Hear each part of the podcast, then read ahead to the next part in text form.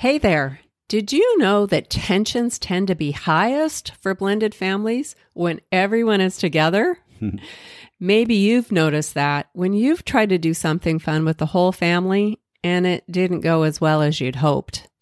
If you can relate, maybe you'd like to join us on Thursday, May 16th for an interactive workshop all about navigating the tensions of family time.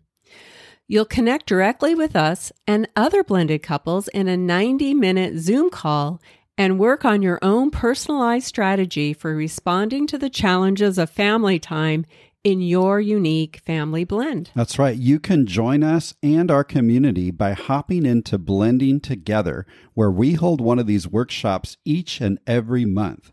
So if you'd like direct interaction with us in the context of a supportive group of other blending couples, then the blending together community is right where you need to be. Mm-hmm. So scroll all the way to the bottom of the show notes for this episode and click the link to check out the details. We would love to meet you on the 16th for our upcoming intentionally blending workshop right inside of the blending together community. Mm-hmm. Now, let's get to the episode. The closer we can get to the real emotion to uproot what's going on underneath that general emotion word, the better it is for the child. Okay. They feel understood, validated, and the painful sting of the emotion will start to dissipate. Hmm. Welcome to the Blended Family Breakthrough Podcast. We're your hosts, Mike and Kim. We believe in a world where blended families can experience a future full of hope, connection, and peace. That's why we offer tools, strategies, and guidance that move you from a place of confusion and conflict to experiencing a life of confidence and connection. We're so glad you're joining us for authentic and sometimes comical conversations as we cover everything from romance to parenting and yes, even dealing with that difficult ex. So, if you're ready to experience breakthrough in your blended family, you're in the right place. Let's dive in. Hey there, welcome back to our third installment focused on becoming an emotion coaching parent. If you missed our last two episodes where we covered steps one, two, and three of emotion coaching, you're definitely going to want to go back and listen in on those first, and you can just click the links in the show notes to access those before moving on. That's right, because the past couple of days we've been sharing a five step framework directly from John Gottman's book, Raising an Emotionally Intelligent Child. These five steps will equip you to come alongside your kids and stepkids and help them navigate through negative emotions while guiding them to problem solve on their own, which is such an important life skill we all want for our kids as they head towards adulthood. Mm-hmm. You know, we commend you for diving into these steps of emotion coaching. We've used this process for years with our kids, and we're confident that your intentional efforts to support your kids is worthy work, mm-hmm. and you'll be glad you did it. Mm-hmm. Before we dive into step four, let's quickly review what we've covered so far. Steps one and two, they're all about your mindset. Step one is simply being aware of your child's emotions. Step two is recognizing their emotion as an opportunity to build intimacy and to teach your child.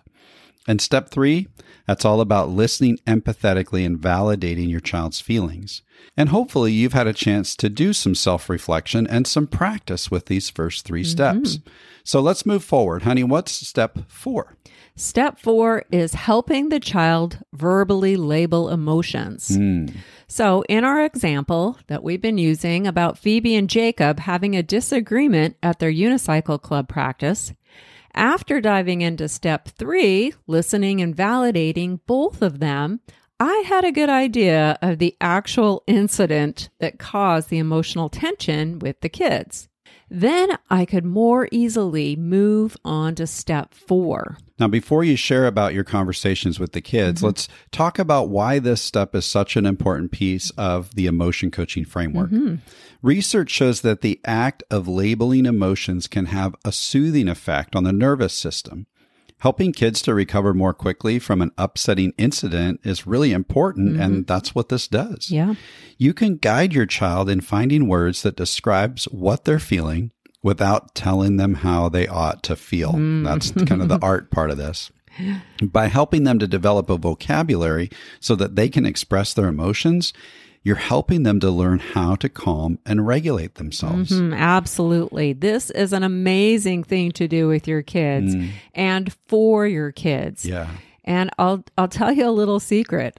This is really easy for parents to do. This is. isn't a tough one. Okay, so after going through the first three steps and gaining some understanding around what happened with the kids that day at the Unicycle Club, tell us a little bit about how you helped them to label their emotions. So I love how step three starts with the word listening hmm. because as you listen to your child answer your open ended questions, you're looking for clues about how they might be feeling. Hmm. For instance, with Jacob, I was able to pick up on his irritation with Phoebe when she got bossy at Unicycle Club. Hmm. I also wondered if he might be feeling a little jealous because the coach chose Phoebe to be a leader.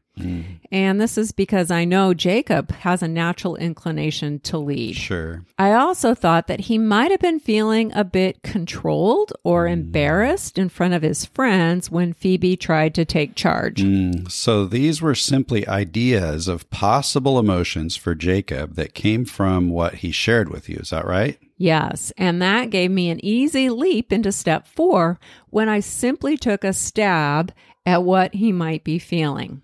I said, Bud, it seems like you might be feeling irritated. Is that right? Mm, So here we're not telling him how they're feeling, we're just guessing. yeah. And he was able to confirm that yes, Phoebe can be really irritating when she thinks she's the boss of me. That's what he said. Yeah. yeah.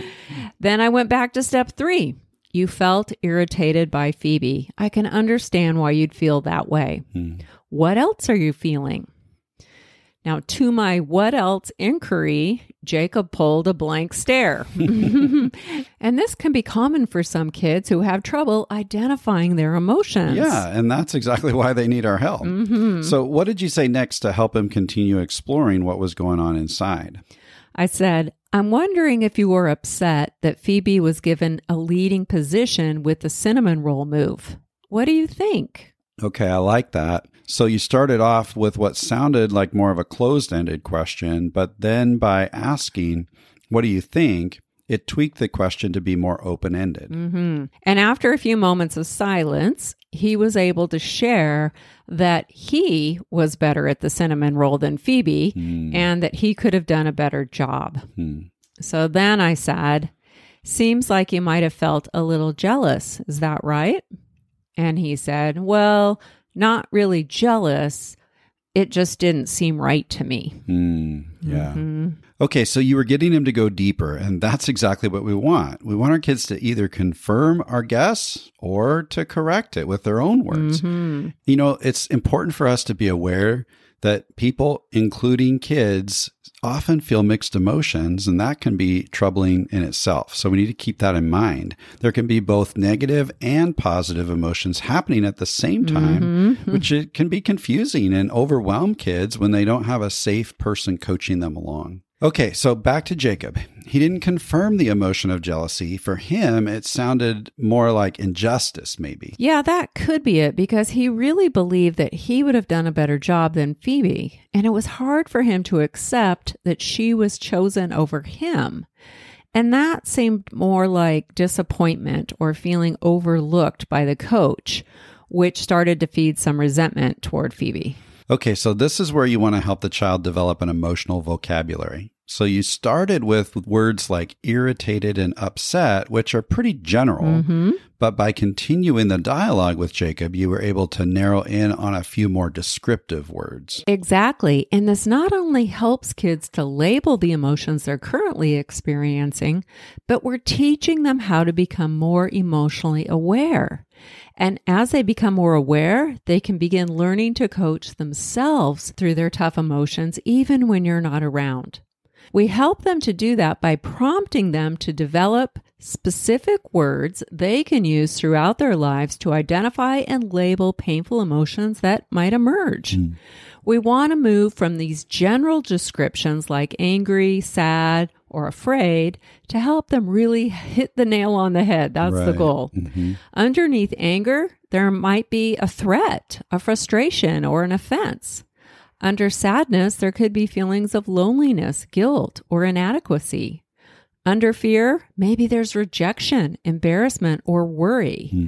The closer we can get to the real emotion to uproot what's going on underneath that general emotion word, the better it is for the child. Okay. They feel understood, validated, and the painful sting of the emotion will start to dissipate. Hmm.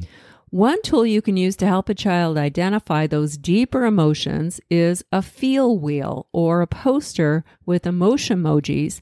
And we'll put a few links in the show notes to these kinds of resources. You can mm-hmm. check them out, or you can also just Google feel wheel or feelings chart, and you'll find a wide variety of Oh, these yeah. kinds of tools to All choose from. Uh-huh. them, You can pick one that really fits your child.